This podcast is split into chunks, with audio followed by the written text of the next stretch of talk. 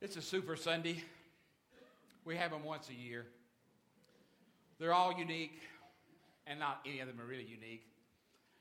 They are at this point all over advertised, over glamorized, and over publicized. You never know who's going to win, or yes, you might. The reality is, Super Sunday is very describable, isn't it? You know, for two weeks, all the sports news you're going to hear almost is about 90% about the Super Bowl and what it's going to be. And here's what it's going to be. It's going to be a game that starts about 5:30 after a lot of talk. And after a lot of talk, at 5:30 the game will begin and it'll last the same amount of time that all the other football games have lasted, except halftime will be longer. They'll have a lot of new commercials, so enjoy. They're all meant to deceive you and trick you into buying their stuff. But they do it in a good spirit trying to entertain you along the way. So it's not just a game that entertains you, it's advertising as well. It'll be over about the normal time, and when it's over, somebody will be the Super Bowl champion. And it'll last for about a week. They'll talk about it some more. And then the people who won will talk about it for a year as the reigning Super Bowl champs, and they will be trying to repeat, and you'll hear a lot about that. Very predictable. But there is another game that's being played that is not as predictable in many aspects. And it is a game that doesn't occur just on Sunday or one Sunday out of the year, but it's a game, if you will, or a contest, more aptly described, that takes place every day and every hour in people's lives. And that is a contest between those who would follow Christ and those and that which would prevent those who would follow Christ from following Christ. Some people recognize this contest some people don't. Some people think that some preachers talk about it too much. Some people think that some preachers talk about it too little. And not everybody agrees on even the text we just read. And yet, there's not a more important text in the idea of discipleship in the scriptures than this text. Now, it is impossible for me to talk about engaging and establishing a path of discipleship for people without also talking about equipping them in order to walk that pathway. After someone has discovered their faith, having been engaged by the Holy Spirit through other people, then they begin to take courses. They begin to go to worship. And quite frankly, this is where the church excels in United Methodism. We know how to establish faith. If you will just come, we'll teach you the Bible. We'll have Sunday school. When the rest of the church quits having Sunday school, the United Methodist Church is still having Sunday school. I know the Baptists do it better, but I'd rather not admit it in public. they just have this small group thing in Sunday school down pat, but they don't have it down pat any better than we do here. Our, our percentage of people who go to Sunday school in this church is outstanding. You have outstanding teachers to help you establish your faith, to help you understand it through discovery in all kinds of ways. And in the end, after that faith has been established, then you begin to actually own it. It becomes yours. And that is where the church experiences difficulty, typically. That is where Christians typically experience difficulty. Because you see, after they have that faith and they have their ticket, not to pick up their child, but their ticket to get into heaven, we feel pretty good, don't we? I mean, we know where we're going when we die. And that can become terribly important, correct?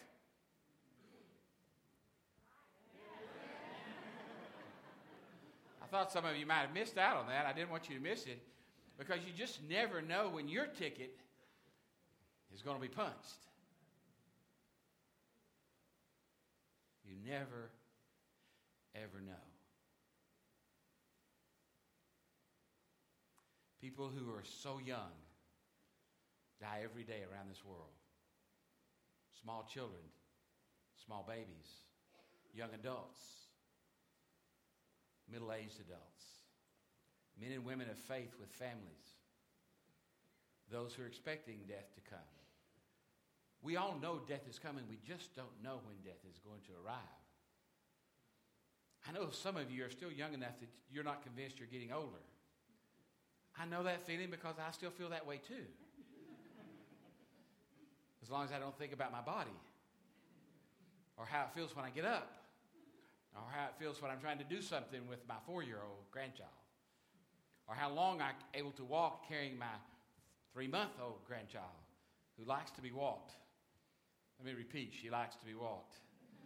Especially certain times of the day. It's the only thing that makes her happy. And she is now more able to express her displeasure when life does not make her happy. Did I say she's? Yeah, I did, didn't I? Well, you know, life that we live in light of the gospel, in light of the gospel feast we celebrate today, is not one of those things you need to shout about. It's one of those things you need to talk about. It's one of those things that people need to understand and comprehend so that the work of being equipping, of being equipped to serve and to live can occur. And that's done in the quiet times in life most of the time. It's done in the study of the scripture. It's done in the company of others usually, where someone is mentoring you and helping you to understand this gospel path. So that you'll understand that just getting saved is not what this is all about, but remaining strong, remaining strong and living in your salvation experience is meant to be a lifelong, continuous experience. It's meant to help you when you're at the doctor's office and the doctor comes back and he says, I have bad news to deliver to you. It's meant to strengthen you when you're in the struggle and stress of temptation and trial. Something you just think you have to give into and you're wondering, should you? It's meant to come to you in those moments so that you're equipped to live life on a different level than other people. The worst witness for the church is people who call themselves Christians and they're living out there in life just like everybody else.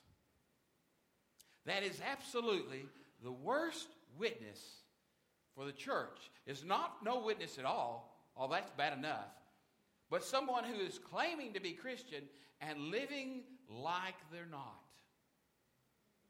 It does so much harm to the body of Christ and to the work of the kingdom of God.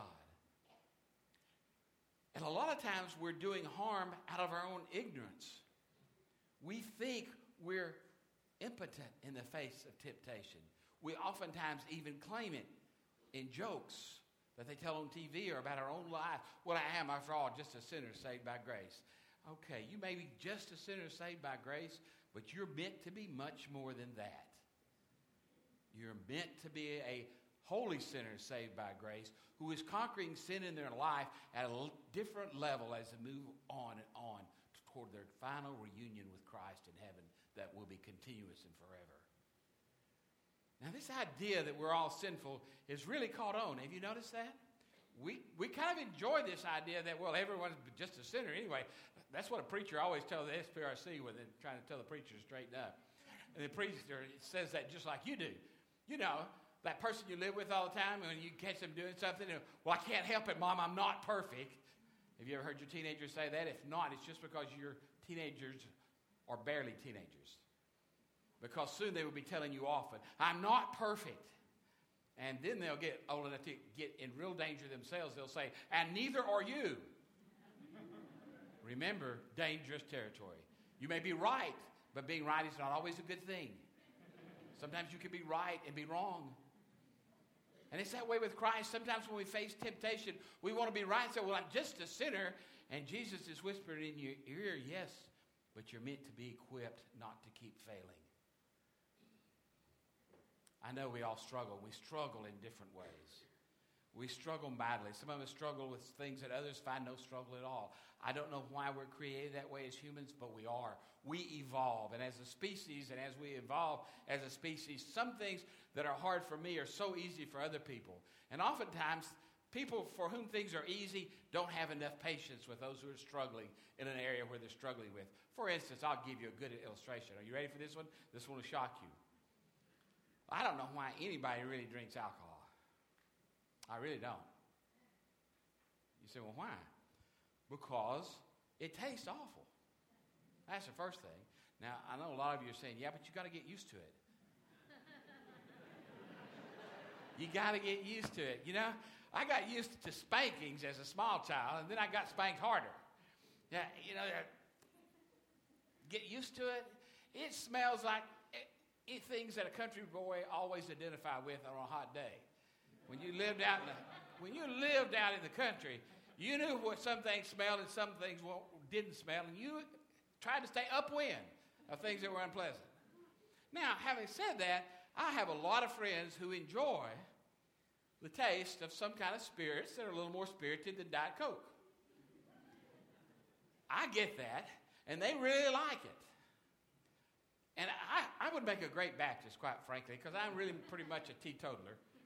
And uh, not, not just in words, but in practice too. I do take some sips of alcohol because it's mandatory at weddings. You know, you got to toast this and toast that. I try to get as small a cup as, and I barely let it touch my lips because I don't like the smell of it. I try to hold my breath, do other things I can, you know.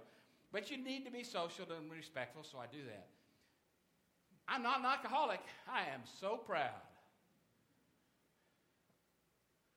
I don't know why anybody's an alcoholic. They ought to just quit drinking that stuff. I don't drink it. I don't really have a desire to drink it. Oh, yeah, I don't really like it, do I? Does it require any effort for me really to say no to alcohol? No. None. None whatsoever. But those other people, they ought to get strong. Now, some people think it's a sin to eat apple pie. I can't imagine that. I can't imagine how anyone could ever get too much apple pie. Chicken fried steak, mashed potatoes with gravy, hot yeast rolls, or corn on the cob. I see some people sit down to a delicious meal like that, leave half of it on their plate. Now that's a sin. it's clear to me that that's wrong. You should not do that. You certainly you should at least take it home and eat it again later. Some people think you eat too much food. I can't understand that. I can't understand that at all. I read somewhere in Scripture once somebody's having a bad day and they thought you shouldn't eat too much food. They, they called it gluttony. They said, well, you shouldn't do that. You know, gluttony even applies to work. You can actually work too much. You can actually exercise too little. You can actually appear clean on the outside and inside have a very dirty cup. Some people don't understand, young men growing up, how hard it is for them to keep the inside of their cup clean. Especially young women can't understand that often. Because the, the temptations to the two individuals are different, the developmental stages are different. Everyone is alike in some way or other, and everyone is different in other ways, right? You could ask my wife, if she gave a lot of time and thought to it, she could tell you two or three things in my life where I'm sinning regularly. If she'd worked a really long time, she might come up with a fourth thing. And of course, I could never think of anything she's doing wrong in her life. If you think I'm going to make a bigger joke about that than I just did, you're wrong. Because I'm going home for Super Sunday with my, just my two daughters and my two grandchildren, and I don't want anybody mad at me today because I intend to watch all that ball game while I'm reading a book. I don't really care who wins, but this scripture says, "Be strong in the Lord." Here's what I want to share with you, and then we're going to receive communion. It's just this. The discipleship pathway has to equip the people who are following the path. You can't get equipped once and stop getting equipped. It's a continuous thing in that circle as you go around it. You'll continue to own and re own your faith as you get equipped and learn to serve. Because as you get equipped, that's when you're going to be ready to really start serving at a whole new level. But you can't get equipped enough in high school that you're ready to serve like a 70 year old. You can't do that, it's not possible. You also can't get equipped when you're 13 in the same way you can as when you're 70. Some things have to grow in us. The gospel is like that. So is being equipped. That's why this circle is a round circle. We'll keep trotting around it all our lives, experiencing these discoverings and these ownings and these serving and these mentoring things that you'll hear about later next Sunday, actually. But the reality is this engaging as well, and this establishing and this equipping, and then even that empowering that the Holy Spirit does for us are cyclic in our lives that don't all occur just once, but occur over and over again in different ways. So that's why today I had, to focus on this passage, and there are about 10 sermons in this passage of Scripture. in these 10 verses, but I'm just going to preach one. You'll be thankful for that. I know it. Here's what it is you've got to be equipped to live. And here's why because there's an enemy that is constantly trying to thwart your efforts to follow Christ.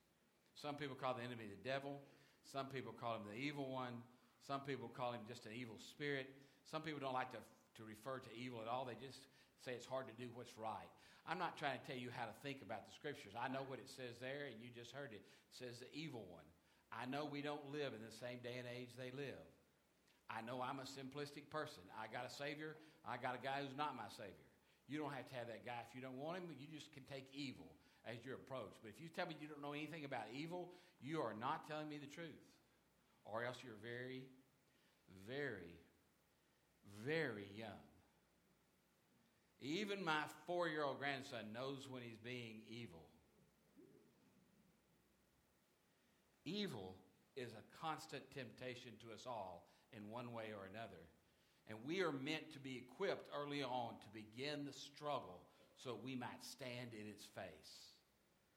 We are not meant to be overcome by the evil in our lives, but we are meant to be overcomers instead. We do not struggle against, simply against flesh and blood, but against the evil that is in our world. And until we understand that, we cannot be fully Christians. That's why Wesley nor I could understand how people want to separate sin as being individual sin versus societal sin. It's all evil. It all must be stood against. Sometimes very conservative Christians get uncomfortable with the liberal friends because they describe their liberalness as being very active in societal issues. And there are some churches that just aren't very active in societal issues. How can we not be interested in the things that are evil in our systems of government and in the way we run our nations worldwide? How can we call ourselves followers of Christ and resist looking at injustice in the eye? What difference does it make? Why do you think the employees wanted to come from Kmart? Kmart, is that right? Target. Thank you. Target, that store they know who they are. To celebrate the death of one who did not have a church, church in this church, it was because on the day when they all were working and most of America was all shopping, our church representatives went there and provided food for them throughout the day. So when evil struck their community of workers, they needed a place to celebrate life. And they didn't know where to go except to reach out to the people who had already engaged them in an act of love by offering them food, by showing that they cared when the rest of the world only wanted to get in line and be taken care of as quickly as possible. Societal evil is real. Death is individually real, and it is evil. God never intended us to die. Adam and Eve were meant to live forever. They just messed up along the way. If it just wasn't for that Adam and Eve couple, Feels so good to say that. I like it. And then I get in front of the mirror and I see all the church members I've ever had, and I remember that they're all Adam and Eve. Yeah, I'm right in the middle of all that, I'm in front of that mirror. We all are Adam and Eve. We all fall far short of the glory that God intended us to fall. Now, let me ask you this Are you falling because you're not equipped? If you're falling because you're not equipped, it's because you don't understand or you've not taken advantage of the power of the full armor of God. Paul says we've got to put on the full armor of God. There's another sermon I'm not going to preach, but just what does the full armor represent? It represents truth, verses 14 through 16, righteousness, faith, and the readiness to move. It represents in verse 17 salvation, the sword of the Spirit, which is the Word of God. It represents in verse 18 prayer. If we want to be equipped to stand against the temptations of the evil one, all we need do is to wear the full armor of God consistently. Now, that's a military image, and some people are uncomfortable with it. I happen to not be, some are. Pick you another image, but they're all going to mean the same things. All of these words are words that describe relationship. They describe covenant. Listen to them again. Think about them. The truth is spoken by whom? Who is the truth? The Lord Jesus Christ. Who provides for our righteousness? The Lord Jesus Christ. Who is it that we have faith in? It is Jesus, the Son of God. Who is it that calls us by His Spirit to be ready to reach out and take the gospel of peace to the whole world? Is it not the Christ through the Holy Spirit? Is it not that person, this person, whose presence is represented at this table? Is it not this relationship of salvation that has provided us with His truth and His faithfulness and His righteousness, wherein we stand? Is it not the sword of the Spirit of the Word of God that helps defend us against the evil one? Is it not the very Word of God that came from the mouth of Jesus when He's in the wilderness? He said, Get away from me. Is it not the armor of God that is represented in the same person of Jesus who prayed to his Father constantly and consistently on behalf of us and others and even himself? When we talk about the armor of God, we're talking about what's provided for us in Jesus, whom we have come to celebrate today at this table. So, my brothers and my sisters, if you have not yet learned to put on the armor of God, then you have not been taking advantage of the armor of God that is at your disposal. You need not only to be established in it, you need to own it and be equipped by it so that you become ready to live life. Yes, I know the serving is coming, but let's, I don't know that being equipped helps you to serve, but I just want you to be able to live your life joyfully and triumphantly. You're not going to win every battle because you're human. What should your batting percentage be? I don't know. But I expect a teenager to lose more battles than I do a 40 year old adult who's been in church all their life. I expect the battles to be different. I expect them to be at a tougher level because they're maturing in their faith, and the smaller things have gone away. That's what I expect. I expect as you grow older that the maturity as you circle the path of discipleship will become so strong that sometimes in your life the devil will approach you, oh, that one that you don't believe in, the evil one, or the presence of evil temptation will approach you, and as that approach gets close, the devil takes a hard look and goes, I'm not fighting that dude. Look at all that armor.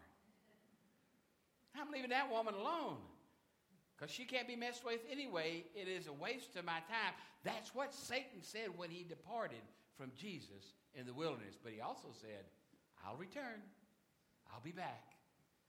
And he lost again when he confronted Jesus. We need to be equipped, and the church needs to equip us so we can follow Christ.